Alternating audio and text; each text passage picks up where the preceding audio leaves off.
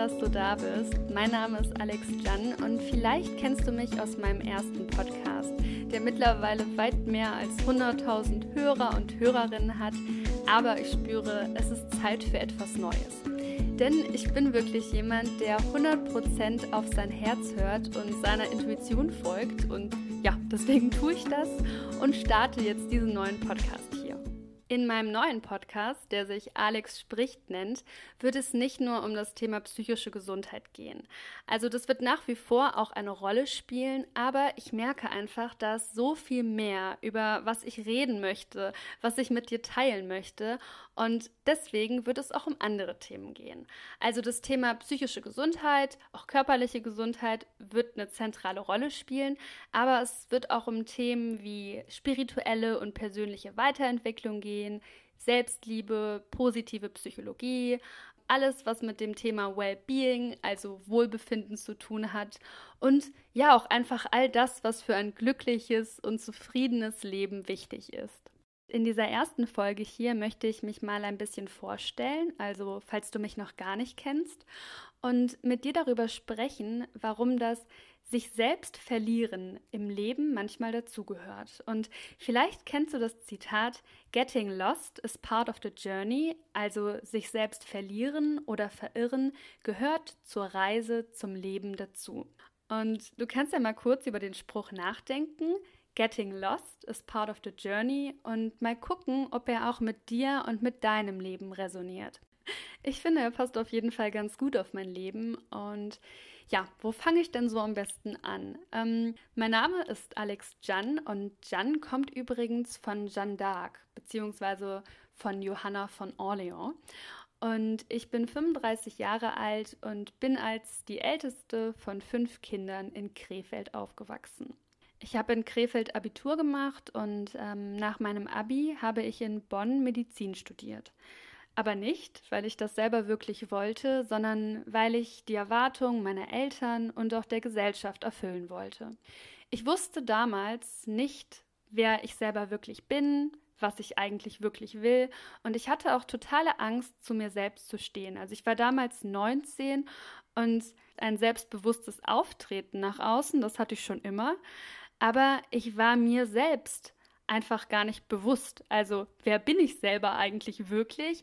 Das hatte ich für mich einfach noch nicht so klar. Ich bin dann also nach Bonn gezogen ähm, für dieses Studium, was ich gar nicht machen wollte. Und außerdem war ich damals mit einem Jungen zusammen und bin auch sogar mit ihm zusammengezogen, obwohl ich ihn nie wirklich geliebt habe, sondern nur aus einem falschen Verantwortungsgefühl mit ihm zusammen gewesen bin. Ähm, das ist eine etwas kompliziertere Geschichte, aber bei mir ist es so, dadurch, dass ich auch als Älteste aufgewachsen bin, ich habe einfach sehr früh gelernt, Verantwortung zu übernehmen und habe sehr viel, ähm, und das mache ich auch immer noch, sehr viel und auch gerne die Verantwortung übernommen, ähm, auch als Klassensprecherin früher oder als ja verschiedenste Sachen, wo man eben Verantwortung übernehmen kann.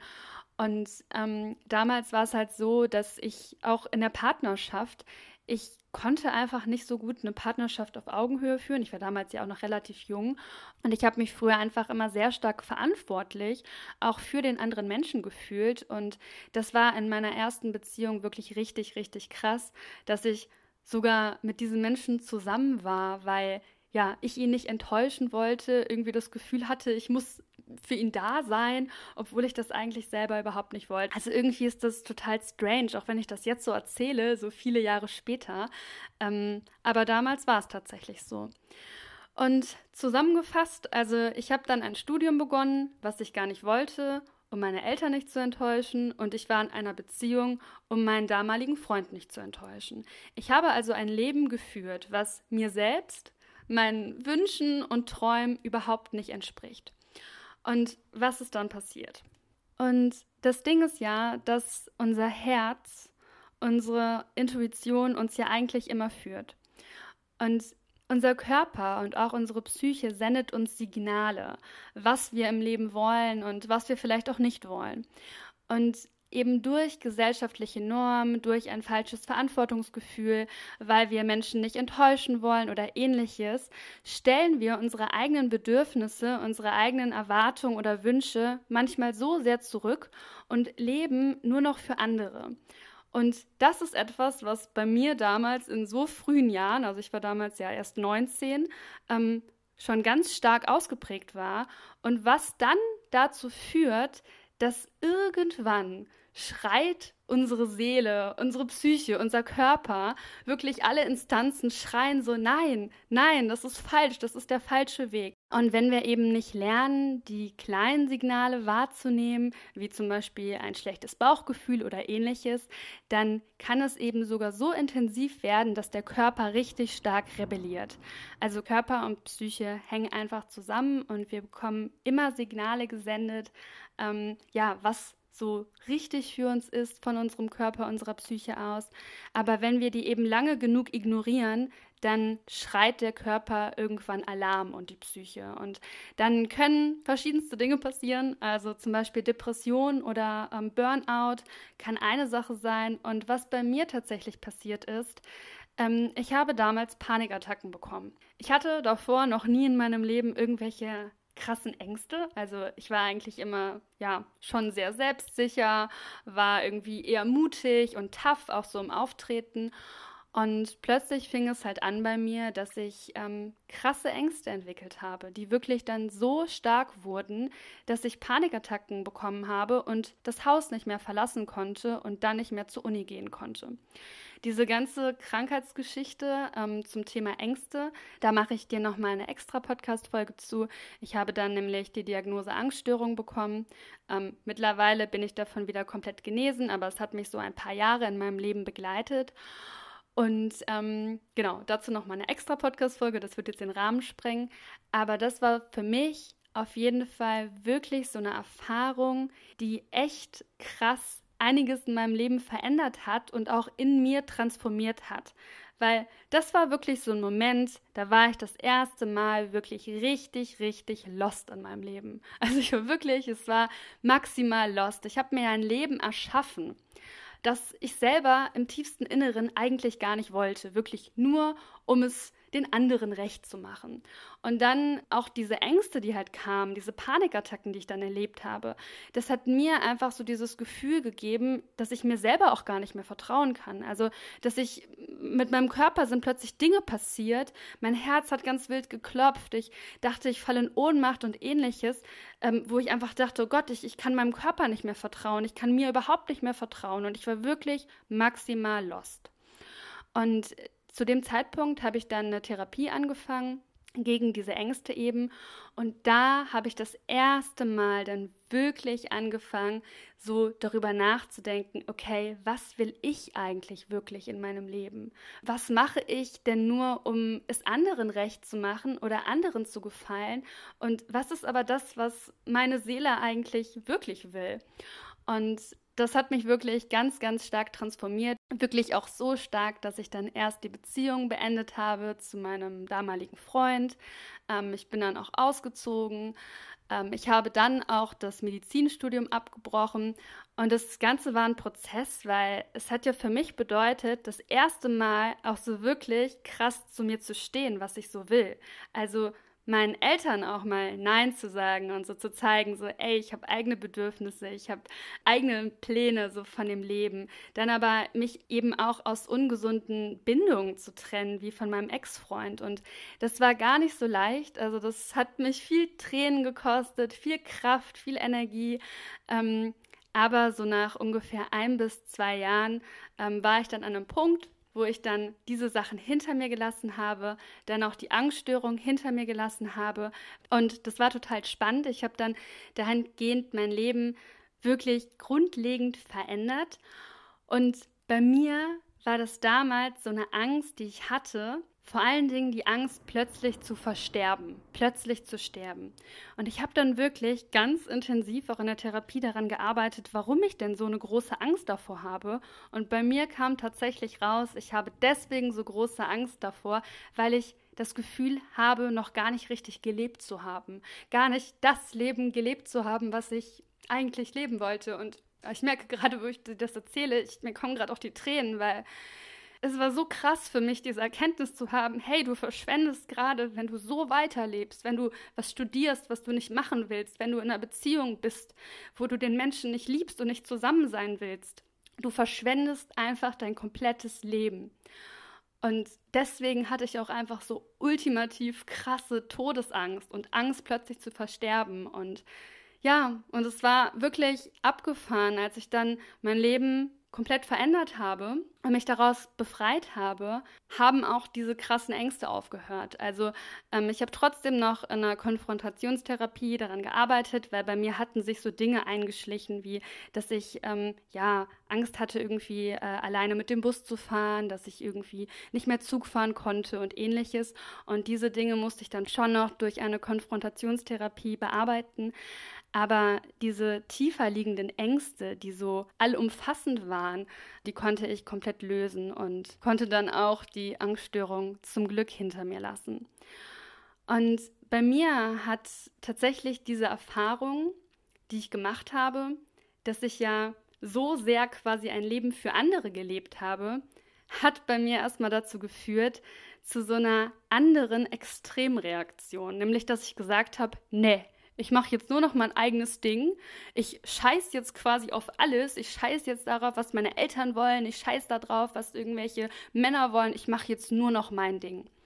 Und ich war damals Anfang 20 und dann bin ich nach Köln gezogen und habe gesagt, so, ich werde jetzt Künstlerin, ich werde jetzt Schauspielerin, ich habe mich schon immer irgendwie dafür interessiert, auf der Bühne zu stehen. Also ich weiß nicht genau warum, aber ich habe wirklich seit klein auf, seitdem ich denken kann, einfach so eine so eine Leidenschaft oder so eine Faszination dafür, vor Menschen irgendwie zu sprechen, ähm, auf der Bühne zu sein. Und ich habe auch 0,0 Ängste davor, sondern bei mir war es immer so, das war ein totales Glücksgefühl und etwas, was ich unbedingt machen wollte. Und dann lag für mich irgendwie nahe, okay, du musst einfach auf eine Schauspielschule, du musst Schauspielerin werden, so, du machst jetzt den komplett künstlerischen Weg.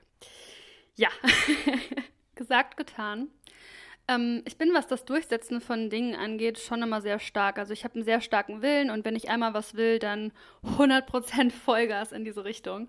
Und für mich war dann so klar, nee, also Studium abgebrochen und jetzt wirklich voll und ganz auf das Künstlerische, auf den künstlerischen Weg konzentrieren.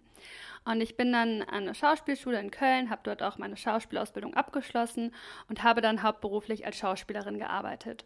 Und diese Entscheidung, diesen Weg zu gehen und Künstlerin zu werden, war für mich irgendwie total wichtig, um mich selber so wirklich zu befreien. Aber andererseits war der Weg auch sehr radikal, weil ich war wirklich plötzlich das komplette Gegenteil von mir. Davor war ich eher so ein ja, Vorzeigemädchen, ich war eine Musterschülerin, ich ähm, habe so sehr das gemacht, was meine Eltern sich gewünscht haben und plötzlich habe ich all das so ausgelebt gefühlt, was ich die ganzen Jahre davor immer unterdrückt habe.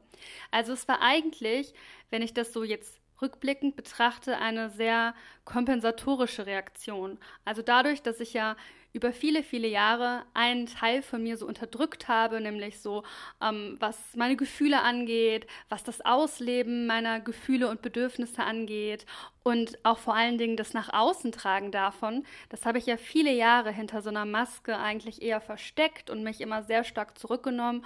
Und diese Jahre, die ich als Schauspielerin gearbeitet habe, die waren ein anderes Extrem. Also es war auch tatsächlich ein Extrem, aber in die andere Art und Weise. Sehr dramatisch, sehr darstellerisch. Ähm, ich meine, klar, zu dem Berufsfeld passt das natürlich sehr gut. Aber ich habe mich doch auch wieder irgendwo verloren. Das habe ich dadurch auch gemerkt, weil meine Familie und meine Freunde, die haben mich gar nicht mehr wiedererkannt. Also meine Eltern wussten immer schon, dass ich eher emotional bin, ähm, auch, dass ich so gerne auf der Bühne stehe oder im Mittelpunkt stehe. Das war etwas, was bekannt war bei mir in der Familie und auch im Freundeskreis. Aber dass es in so eine starke Richtung ging und auch so und auch so extrem wurde, auch so von meinem Kleidungsstil plötzlich. Ich habe mir zum Beispiel in der Zeit ähm, Perücken gekauft und bin mit knalllila Haaren rausgegangen und war einfach sehr extrem, sagen wir das mal so. Und das war dann auch für meine Eltern und für meine Freunde sehr ungewohnt. Und zu der Zeit gab es auch häufig Streitereien. Also ich hatte eine Zeit lang auch ein sehr schlechtes Verhältnis zu meiner Familie, obwohl ich heutzutage und generell super dankbar für meine Familie bin, für meine Geschwister und die über alles liebe. Aber in der Zeit waren da schon die ein oder anderen Krisen vorhanden, weil ich einfach so sehr dieses Bedürfnis nach mich selbst ausdrücken hatte. Und was ein bisschen traurig ist und was mir damals auch nicht so bewusst war, dass die Schauspielerei oder die Schauspielbranche eine super, super harte Branche ist. Also es gibt einen unglaublich harten Konkurrenzkampf, es gibt unglaublich viel Neid, ähm, Drogen spielen ein großes Thema, aber auch so dieses Thema Macht also Machtverhältnisse. Ähm, das ist super krass und ich habe in diesen Jahren, als ich als Schauspielerin gearbeitet habe, also ich habe meine Schauspielschule abgeschlossen, habe aber auch unter anderem an einem Model-Contest teilgenommen. Den habe ich gewonnen und habe dann daraufhin ganz viele Anfragen bekommen als Model, also für verschiedenste Werbespots, für Fotos, aber auch für verschiedene kleine Rollen in Fernsehserien und ähnliches. Und ich habe unglaublich viele Menschen kennengelernt, war auch super viel unterwegs. Ich habe aber auch leider sehr negative Erfahrungen gemacht. Also Erfahrungen, die mich auch wieder sehr stark transformiert haben irgendwo. Und ich wusste ja eigentlich immer noch nicht so recht, wer ich eigentlich bin. Ich wusste, okay, ich will mein eigenes Ding machen, ich will ich sein, ich will mich nicht länger verstecken, ähm, aber trotzdem wusste ich nicht genau, wer bin ich eigentlich. Und ich glaube, deswegen habe ich auch gerade die Schauspielerei gewählt, weil Schauspielerei ist ja auch so ein in andere Rollen schlüpfen und verschiedene Teile auch von anderen Figuren in sich selber entdecken.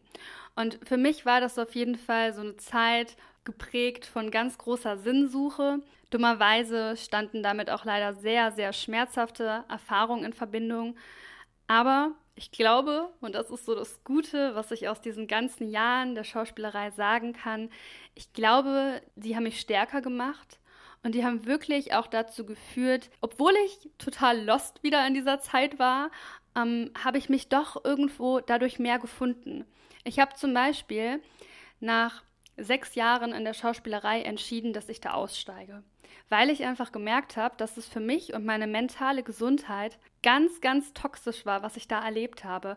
Dieser Konkurrenzkampf, dieser Neid, diese ganzen Selbstzweifel, die man hat, wenn man ständig zu irgendwelchen Castings geht und immer wieder Absagen hört, ähm, das nagt extrem krass am Selbstwertgefühl. Außerdem sind auch Beziehungen, die dort entstehen, extrem oberflächlich. Das ist sehr, sehr viel Show.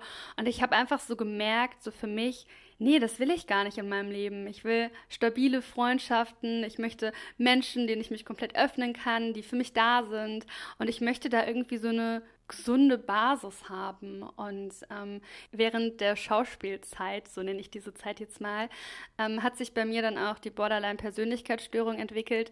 Einfach weil extrem viele sehr negative und schmerzhafte Erfahrungen dazu gekommen sind, die dann in Kombi einfach dazu geführt haben, dass ich wirklich an einem Punkt war in meinem Leben, wo ich extrem verzweifelt war und dann die Diagnose Borderline bekommen habe. Und das war für mich so ein gewisser Wendepunkt, weil ich gemerkt habe, okay, so kann es einfach nicht mehr weitergehen. Also so wie du gerade lebst und wie dein Leben gerade aktuell verläuft, du bist nicht glücklich, ähm, dir geht's nicht gut. Und ich bin dann erstmal reisen gegangen. Ich war damals in Sri Lanka, das erste Mal auch wirklich richtig, richtig weit weg von Deutschland. Und ich hatte eine gewisse Distanz zu den ganzen Dingen, zu der ganzen Branche, in der ich jetzt einige Jahre gearbeitet habe und habe für mich auch meine Werte nochmal ganz neu definiert und habe da gemerkt, so, ey, du willst auf jeden Fall aus der Schauspielbranche komplett raus. Das ist nicht deine Branche, das passt nicht zu deinen Werten, das ist nichts für dich. Trotzdem hatte ich aber immer noch dieses Bedürfnis, so, ja, ich will aber auf der Bühne stehen und ich will ja trotzdem ähm, mit Menschen irgendwie connecten und arbeiten und ähm, habe dann eben so für mich geguckt, was ist denn dein Wunsch oder was ist das, was für dich cool wäre? Und da hat sich für mich dann richtig stark rauskristallisiert, okay, ich will Moderatorin sein. Das ist eigentlich das, warum ich auf der Bühne stehen wollte. Und das ist eigentlich der Grund so, ich möchte Menschen erreichen und ich möchte auch bei Menschen etwas bewirken, irgendwie die inspirieren können, aber indem ich ich selber bin. Und als Moderatorin ist man man selbst. Also das war für mich so ganz klar, dass dann so dieser Wunsch entstanden ist, als Moderatorin zu arbeiten. Und das ist irgendwie total witzig, weil als ich damals mit der Schauspielschule begonnen habe, hatte ich diesen Berufswunsch Moderatorin noch nicht so ganz klar. Aber es gibt ja super viele Schauspielschulen und ich habe auch sehr, sehr lange überlegt, an welche ich gehe. Man muss da meistens so eine Aufnahmeprüfung machen. Ich hatte die auch bei allen Schulen in Köln bestanden und hatte dann so die Qual der Wahl, so, okay, welche Schule nehme ich denn? Und ich habe mich lustigerweise, ohne es vorher bewusst klar im Kopf zu haben, für eine Schule entschieden, die spezialisiert ist auf Moderation, Sprechen und Filmschauspiel und eben gar nicht für eine Theaterschule. Und das kam mir dann nachher natürlich total zu nutzen, weil ich genau das gelernt hatte, was ich dann auch wirklich machen wollte. Und für mich war dann klar, okay, du gehst zurück und du kümmerst dich dann wirklich um diesen neuen Weg, Moderatorin zu sein und äh, baust dir da beruflich etwas auf. Und wie gesagt, ich habe einen starken Willen. Wenn ich mir etwas in den Kopf gesetzt habe, dann ziehe ich das auch durch und erfülle mir da auch wirklich meine Träume, meine Wünsche.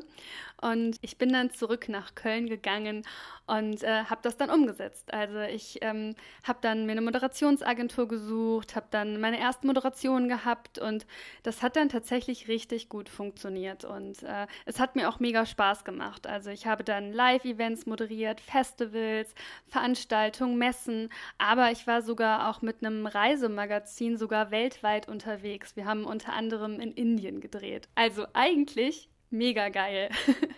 Und ähm, ich habe mir damals auch überlegt, okay, wenn du dein eigenes Filmmagazin hättest, wenn du deine eigene Sendung hättest, über was würdest du sprechen wollen? Was würdest du in die Welt bringen wollen? Und äh, damals war das Thema Nachhaltigkeit hier in Deutschland noch nicht so groß. Das war noch vor Fridays for Future.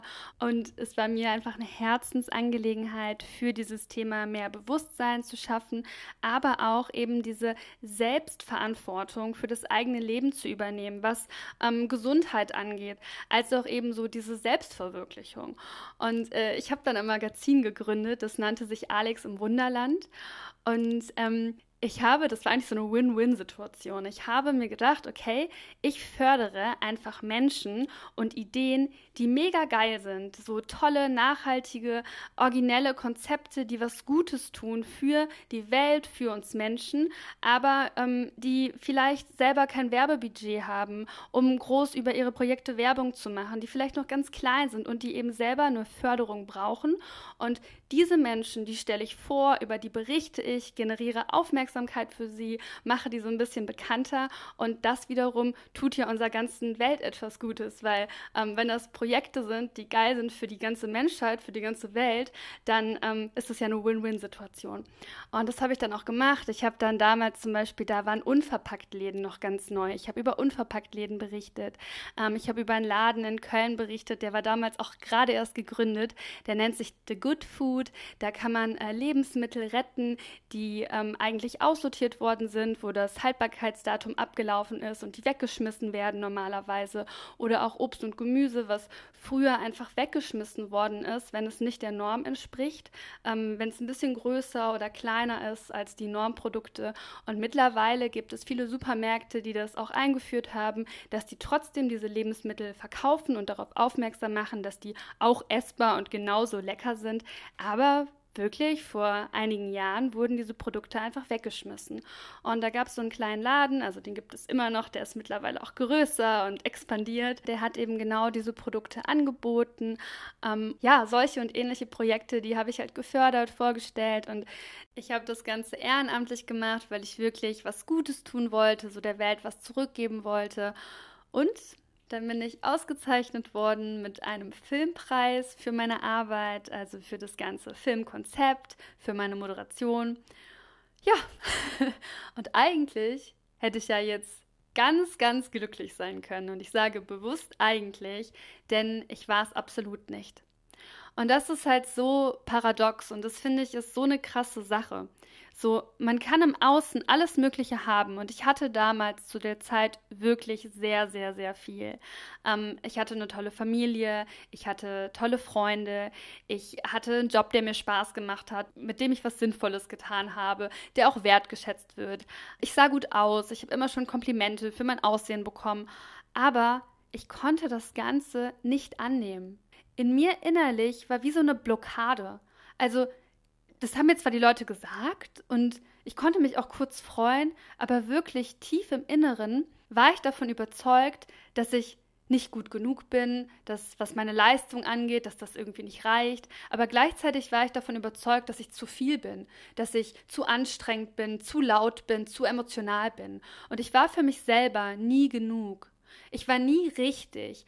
Ich war nie einfach so, wie ich bin. Gott, gerade könnte ich schon wieder weinen. Ähm, war ich liebenswert. Ich hatte immer das Gefühl, so ich bin nicht richtig, so wie ich bin. Und das war so für mich so ein krasser Moment, als ich diese Erkenntnis hatte und das realisiert habe, so dass alles, was ich im Außen habe, was ich tolles, was ich erreichen kann, das wird mich nie glücklich machen von innen, wenn ich nicht erst bei mir selber anfange und wenn ich nicht erst da gucke und gucke, okay, was für Baustellen sind da so? Warum kannst du dieses Glück im Außen nicht annehmen? So, was blockiert dich? Was für Glaubenssätze hast du, die dich halt so zurückhalten und so blockieren? Ja, und da saß ich dann damals so mit 28 zu der größten Krise meines Lebens und hatte wieder einmal gemerkt, dass ich total lost war dass ich zwar objektiv betrachtet von außen alles hatte, aber dass es innerlich mir an etwas fehlte, um dieses Glück auch annehmen zu können. Aber wie gesagt, ich glaube ja, dieses Lost gehen und mal im Leben verloren gehen, ähm, kann halt dazu führen, dass wir uns selber nur noch mehr besser und tiefer finden. Und Krisen birgen immer ein unglaublich großes Entwicklungspotenzial, weil dieser Zustand so unerträglich wird, dass wir ihn nicht mehr aushalten können. Und das war damals bei mir der Fall und es hat dann eben zu dieser Erkenntnis geführt, okay, ich suche mir da jetzt wirklich Hilfe und ich laufe nicht länger vor diesen inneren Dämonen, die irgendwie in mir sind. Da laufe ich nicht mehr weg, sondern ich gucke da drauf. Ich gucke, okay, was ist es, das bei dir innerlich all das Ganze so auslöst? Und warum tust du dich mit manchen Dingen so schwer? Und ich hatte ja, wie gesagt, die Diagnose Borderline bekommen, Borderline-Persönlichkeitsstörung. Und ich hatte zu diesem Zeitpunkt die Diagnose schon seit zwei Jahren ich habe mich aber in dieser ganzen Zeit nicht damit auseinandergesetzt, okay, was genau bedeutet es denn, diese Diagnose zu haben und was genau heißt das für mein Leben, für mein Verhalten, für meine Gefühle, für meine Gedanken und äh, ja, wie behandle ich das richtig? Also das äh, war für mich eher so, ja, ins eine Ohr rein, so, okay, gut, ich habe das auf einer Ebene irgendwie verstanden, dass ich diese Diagnose habe, aber wirklich was verändert habe ich danach nicht. Und diese Krise, die ich dann aber zu diesem Zeitpunkt eben in meinem Leben hatte, das war wirklich mit die größte Krise überhaupt. Und die hat dann bei mir wirklich zu dieser Erkenntnis geführt, okay, du rennst jetzt nicht länger weg, du schaust dir das jetzt mal alles ganz genau an. Und ich habe dann diesen Entschluss gefasst, äh, okay, ich gehe jetzt äh, in eine Klinik. Also ich setze mich wirklich auch mit dieser Erkrankung auseinander und ich bin dann 2018 bin ich nach Köln-Mehrheim gegangen in die LVR-Klinik und habe das teilstationäre DBT-Programm gemacht. Und DBT, das äh, bedeutet dialektisch-behaviorale Therapie. Und das ist so die spezielle Therapie, die für Menschen mit Borderline empfohlen ist. Und diese Zeit in der Klinik, die hat mir so unfassbar geholfen. Die hat mir vor allen Dingen geholfen zu verstehen, was so meine Kernproblematik ist und bei mir, auch warum ich diese tollen Sachen im Außen nicht annehmen konnte, weil vielleicht fragst du dich jetzt so, hey, was, was ist das Kernproblem gewesen? Bei mir war es definitiv die Selbstliebe, weil ich habe mich damals zu dem Zeitpunkt wirklich regelrecht gehasst, so wie ich war. Ich mochte mich einfach nicht. Ich konnte mich nicht lieben, nicht wertschätzen. Und diese Selbstliebe, dieses Selbstwertgefühl, das war bei mir wirklich total im Keller. Und ich habe durch die Therapie, die ich gemacht habe in der Klinik, wirklich verstanden, ah, okay, so, das ist ein Thema, da wirst du dich jetzt so viel mehr mit auseinandersetzen und dann auch nach der Klinik lernen, dir ein gesundes Selbstwertgefühl aufzubauen. Und auch auf einer anderen Ebene war die Zeit in der Klinik für mich wirklich augenöffnend. ich habe wirklich verstanden, wie wichtig das Thema mentale Gesundheit ist. Das war mir tatsächlich davor noch nicht so ganz bewusst. Und ich weiß, ich hatte schon den ein oder anderen mentalen Breakdown, so in der Vergangenheit, auch als ich jünger war, so mit der Angststörung, die ich da mehr hatte. Aber ich habe trotzdem die Relevanz von diesem Thema in unserer Gesellschaft habe ich irgendwie noch nicht so richtig verstanden.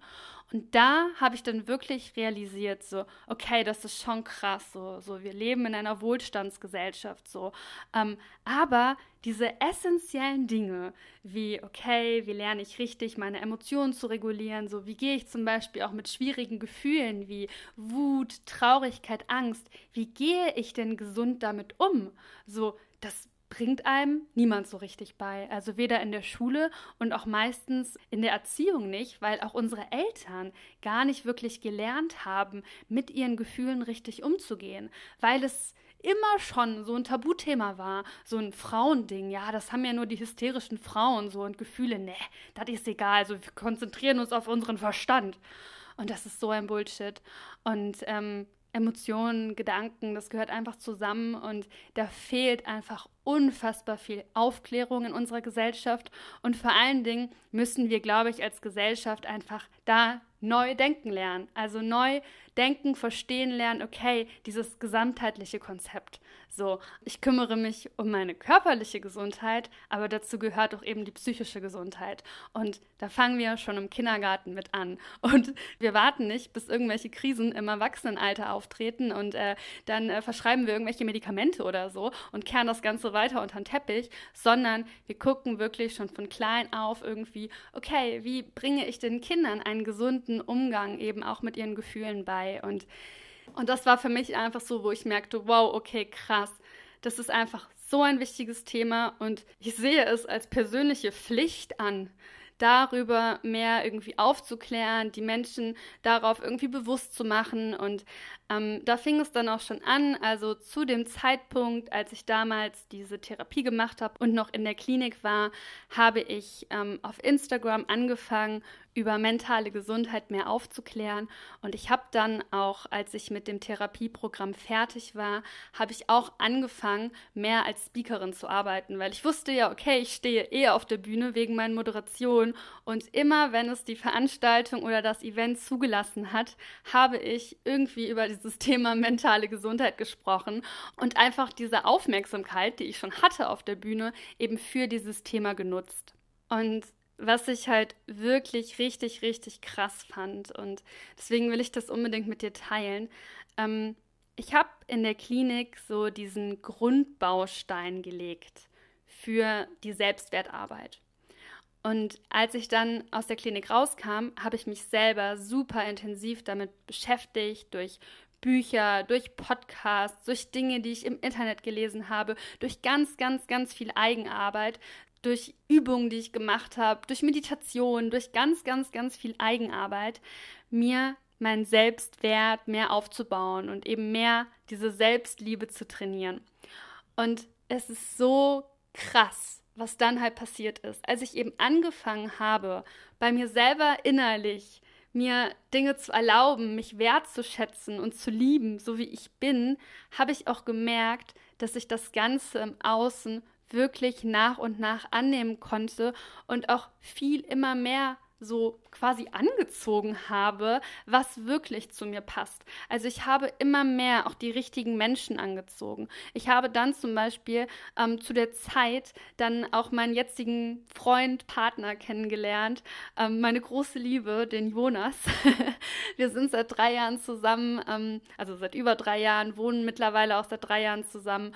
Und ähm, ja, das war immer so der Partner, den ich mir gewünscht habe. Und ich hatte so viele destruktive Beziehungen Beziehung in der Vergangenheit, weil es irgendwie immer so war, dass ich mich selber halt gar nicht geliebt habe und mir wirklich auch Menschen gesucht habe, die in der Partnerschaft irgendwie nicht gut waren für mich. Das waren immer ganz seltsame Konstellationen, so wie zum Beispiel mit meinem ersten Partner. Das war dann so eine krasse Abhängigkeit. Dann hatte ich mal so eine Partnerschaft, was eher so ein Mutterersatz war. Also das war immer ganz weird und es war auf jeden Fall absolut nicht gesund und irgendwie gut für mich. Und als ich dann Jonas kennengelernt habe, war das wirklich ein Next Level einfach von Partnerschaft, weil das auf einer ganz anderen gesunden Basis gelaufen ist, weil ich jetzt wusste, okay, so das ist wichtig, auch mal Grenzen zu setzen. Es ist wichtig, seine eigenen Bedürfnisse zu kommunizieren und diese ganzen Dinge, die ich einfach vorher nicht wusste. Ja, und dann kam Corona.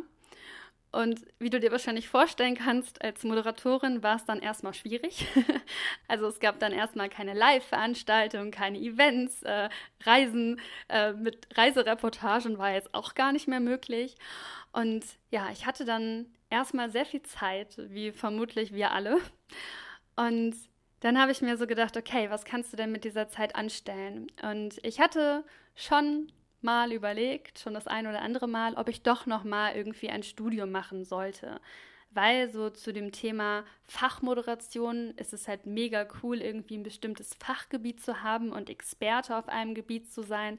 Aber auch, weil ich ja bei meinem ersten Studiengang, als ich Medizin studiert habe, direkt nach dem Abi, ich habe ja so viele negative Erfahrungen gemacht. Ich habe ja wirklich traumatische Erfahrungen gemacht mit dieser Angststörung, die sich entwickelt hat. Und irgendwie hatte das so einen negativen Beigeschmack. So, es war lange Zeit, hatte ich das Thema einfach weggeschoben, habe dann ja auch lange gesagt, nee, nee, nee, ich will nur Künstlerin sein und ich will jetzt nur irgendwie, ich bin ein freier Vogel und ich mache nur das andere Extrem. Und langsam hatte ich dann so realisiert, dass es eher so eine kompensatorische Reaktion war und dass irgendwo da eine Balance liegt. Also dass, dass das Gesunde eigentlich so eine Balance ist und dass ich mich vielleicht doch noch mal diesem Thema Studium stellen sollte. Und ja, Corona war da und viel Zeit und ich habe dann tatsächlich in der Corona-Zeit noch mein Studium angefangen. Und zwar kannst du dir wahrscheinlich denken, Psychologie. Einfach ähm, aufgrund dessen, weil ich jetzt wusste, okay, das ist genau mein Thema. Und ich habe dann zu der Zeit auch meinen Podcast gestartet, meinen ersten Podcast, den habe ich 2020 begonnen. Ähm, der nennt sich Mein schönes Leben mit Borderline, um einfach über die Borderline-Persönlichkeitsstörung aufzuklären und über das Thema psychische Erkrankungen. Und es war mir damals einfach so eine große Herzensangelegenheit, weil ich auch gesagt habe, ey, so für mich war das so wichtig, so zu verstehen, so, ähm, dass ich erstmal bei mir selber gucken muss. Und das andere ist halt auch, dass gerade Borderline jetzt eine Erkrankung ist, die nicht so häufig ist und wo ähm, einfach ein großes Stigma drauf liegt und wo ich einfach so gemerkt habe, so durch meine Arbeit mit dem Thema und ähm, ja, meinen eigenen Heilungsweg, dass da einfach so viel Mythen und so viel Bullshit zu dem Thema ähm, existiert, dass ich gesagt habe, nee, da muss man mal irgendwie öffentlich drüber sprechen und das ein bisschen ähm, publiker machen, dass das alles gar nicht so ein Tabuthema ist und auch nicht so ein Mysterium, wie da äh, viele drum machen, sondern dass die Erkrankung sehr gut behandelbar ist, dass man lernen kann, sehr, sehr gut damit zu leben oder auch ähm, sogar so weit damit zu leben, dass man keine Symptome mehr hat und komplett symptomfrei ist. Und das ist zum Beispiel bei mir der Fall. Also heutzutage, jetzt im Jahr 2023, erfülle ich die Kriterien der Borderline-Diagnose gar nicht mehr. Also man würde sie mir heute gar nicht mehr vergeben. Und ich bin auch komplett symptomfrei seit äh, ungefähr zwei, drei Jahren. Und ähm, genau, und das ist halt sehr gut behandelbar so. Und äh, ja, deswegen habe ich den ersten Podcast gegründet. und ich habe mich dann, ja, die Jahre so von 2020 bis 2023 extrem stark eben mit dem Thema mentale Gesundheit beschäftigt, mit eben Aufklärungsarbeit, Entstigmatisierungsarbeit. Und wie das aber im Leben so ist, das Leben führt uns, das Leben leitet uns und wir spüren ja eigentlich, wenn wir lernen darauf zu achten, ob Dinge gut für uns sind oder nicht gut für uns sind. Und wenn sich etwas gut für uns anfühlt, richtig anfühlt, dann spüren wir ja innerlich so ein kleines Feuer, was irgendwie brennt, so eine Begeisterung, die entfacht wird und wir kriegen auch Lust, uns dann mehr mit einem bestimmten Thema zu befassen. Und andererseits, wenn Dinge nicht gut für uns sind, dann spüren wir ja häufig sowas wie ein ungutes Bauchgefühl, vielleicht irgendwie eine kleine, ganz leise Stimme, die sagt, hm, ich weiß nicht so recht. oder auch manchmal irgendwie so ein Zustand, wo sich nichts mehr so stimmig anfühlt und wo man irgendwie so das Gefühl hat, alles ist so schwer. Also, wenn man im Flow ist mit dem Leben, ist es meistens sehr leicht. Man hat Freude dabei und es gibt aber auch eben so andere Phasen, wo wir eben merken, okay, es ist vielleicht gerade schwer und es klappt nicht so richtig hm, und will irgendwie nicht. Und ich habe ja gelernt, gerade auch eben durch meine Erfahrungen, die ich im Medizinstudium gemacht habe, wo sich die Angststörung entwickelt hat, habe ich halt wirklich gelernt, so viel, viel mehr auf mein Bauchgefühl zu hören, auf meine Intuition zu hören. Und kann, glaube ich, so sagen, dass ich seitdem eigentlich ganz gut meiner Intuition folge. Und ich merke auf jeden Fall so bei mir, dass ich manchmal überhaupt keinen Plan habe, wo mich das Leben genau hin verschlägt. Und ich glaube, wenn du mir bis jetzt die ganze Zeit zugehört hast, dann wirst du ja merken, dass es bei mir, es gab so Momente, die haben so das Feuer in mir gecatcht, wie zum Beispiel die Schauspielerei, dann aber auch die Moderation, dann das Filmprojekt, was ich hatte, dann gerade die letzten Jahre das Thema psychische Gesundheit und ich folge dem einfach. Ich gehe dem einfach hinterher so. Und ohne jetzt ganz konkret ein Ziel zu haben, boah, da und da will ich halt hin. Also ich weiß, dass das manche Menschen haben und manchmal habe ich auch so eine höhere Vision. Aber häufig spüre ich immer nur so eine starke Begeisterungsfähigkeit und habe wahnsinnig Lust, mich mit einem bestimmten Thema auseinanderzusetzen und folge dem. Und ich spüre jetzt irgendwie, es kommt etwas Neues. Und das ist auch so ein bisschen der Grund, warum ich diesen neuen Podcast anfangen wollte, weil meinen alten Podcast, Mein schönes Leben mit Borderline, den wird es nach wie vor geben. Und da wird es auch nach wie vor themenbezogene Folgen zu der Thematik Borderline geben. Aber ich merke, es gibt halt so viel anderes, worüber ich sprechen möchte und irgendwie was gerade mehr Aufmerksamkeit von mir bedarf. Weißt du, was ich meine? Also, wo irgendwie das Leben mir sagt, lenk da mal mehr Aufmerksamkeit hin. Und das klingt zwar total bescheuert, aber ich vertraue darauf. Und ich vertraue darauf, dass unser Herz, unsere Intuition uns eben führt. Und ja, das manchmal halt auch bedeutet, dass man aus seiner Komfortzone rausgeht. Und klar wäre es jetzt für mich einfacher, einfach meinen alten Podcast weiterzuführen, weil ich meine, ich habe ziemlich viele Hörerinnen und ich könnte das einfach noch viel, viel, viel größer machen. Könnte ich. Aber das ist irgendwie nicht der Weg meines Herzens, sondern mein Herz sagt mir, hey, so bescheuert das gerade klingt, starte jetzt diesen zweiten neuen Podcast und mach jetzt das. und ja, deswegen sitze ich hier und nehme dir diese erste Folge von meinem neuen Podcast auf. Und ich habe etwas ganz Wichtiges gelernt so was ich dir auch hoffentlich mit dieser Folge mitgeben kann. Und zwar eben dieses auf seine Intuition, auf sein Bauchgefühl zu hören. Und da war ich früher wirklich gar nicht gut drin. Und das war für mich auf jeden Fall auch ein totaler Lernprozess, weil ich glaube, dass an sich ich schon immer eine sehr gute Verbindung habe eigentlich, aber ich habe viele, viele Jahre da gar nicht drauf gehört. Und ja, wie du ja anhand so meiner Lebensgeschichte bis jetzt siehst, bin ich da ein paar Mal wirklich lost gegangen und hatte dann echt große Krisen, wo ich mich dann dadurch aber immer ein Stückchen mehr wieder selber gefunden habe. Und die Essenz eigentlich dieser ganzen Krisen, die ich hatte, war immer dieselbe und zwar hör mehr auf dich. Hör mehr auf dein Bauchgefühl, hör mehr darauf, was dir deine Intuition sagt. So, verliere dich in den Tätigkeiten, die du machst, nicht. Verliere dich nicht in den Erwartungen von anderen Menschen. Verliere dich nicht im Außen, sondern schau immer wieder nach innen und gucke, fühlt sich das alles, was du tust, dein Job, deine Beziehung, ähm, wie du lebst, ist es noch in Einklang mit dir? Fühlt sich das noch stimmig an? Und ich glaube, das ist so das, was ich ja mitnehmen durfte bisher. Und ich glaube, jetzt gerade bin ich genau an so einem Moment oder so einem Schneidepunkt, sage ich mal, weil ich glaube, wenn ich jetzt weitermachen würde, wie ich es die letzten Jahre gemacht habe. Das heißt, wenn ich jetzt einfach mich auf meinen anderen Podcast konzentrieren würde, dann würde ich wahrscheinlich auch wieder ein bisschen lost gehen, weil mir mein Bauchgefühl jetzt gerade sagt, nein, starte diesen neuen Podcast und wage dich ins Unbekannte. Und wie gesagt, ich weiß nicht genau, wohin es gehen wird, aber ich bin mir sicher, dass das hier der richtige Weg gerade für mich ist. Und Ich würde mich wahnsinnig freuen, wenn du mich auf dieser Reise begleitest, wenn du Hörer, Hörerin meines Podcasts wirst, ähm, wenn du am besten den direkt schon abonnierst, damit du keine neue Folge verpasst.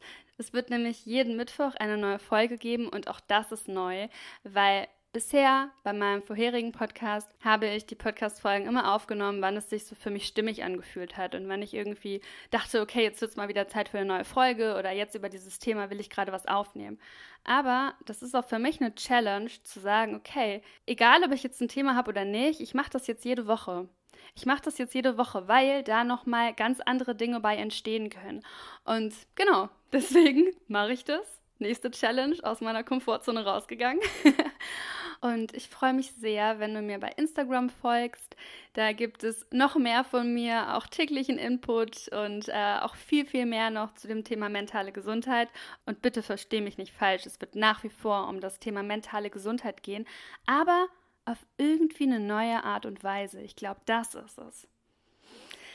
Ach, ich könnte gerade weinen. Ich freue mich gerade so, dass ich die erste Folge aufgenommen habe, weil tatsächlich habe ich das schon, ja, seit ein paar Monaten geplant, aber wie das immer so ist, dann kommt da manchmal irgendwie viel beruflich dazwischen oder auch an der Uni war irgendwie jetzt viel los und ich freue mich gerade so, dass ich das durchgezogen habe und dass ich das jetzt mache und es fühlt sich so richtig an und ja, ich hoffe, dass ich dir das mitgeben kann, dass du auch versuchst, mehr auf deine Intuition, auf dein Bauchgefühl zu hören, weil das leitet dich. Und falls du magst, die Folge heißt ja auch so ein bisschen Getting Lost. So, ähm, wann bist du schon mal lost gegangen oder wo kennst du das, so sich selber verlieren, aber sich auch vielleicht dadurch finden wieder? Ähm, ich freue mich sehr, wenn du mir deine Erfahrungen zu dem Thema zukommen lässt. Also schreib mir voll gerne bei Instagram eine Nachricht und lass mich einfach wissen, so kennst du das Thema, so verloren gehen und sich dadurch finden. Und äh, ja, ich freue mich von dir zu hören und hoffe, du begleitest mich hier auf dem Weg. Hab einen wundervollen Tag und bis nächste Woche. Deine Alex.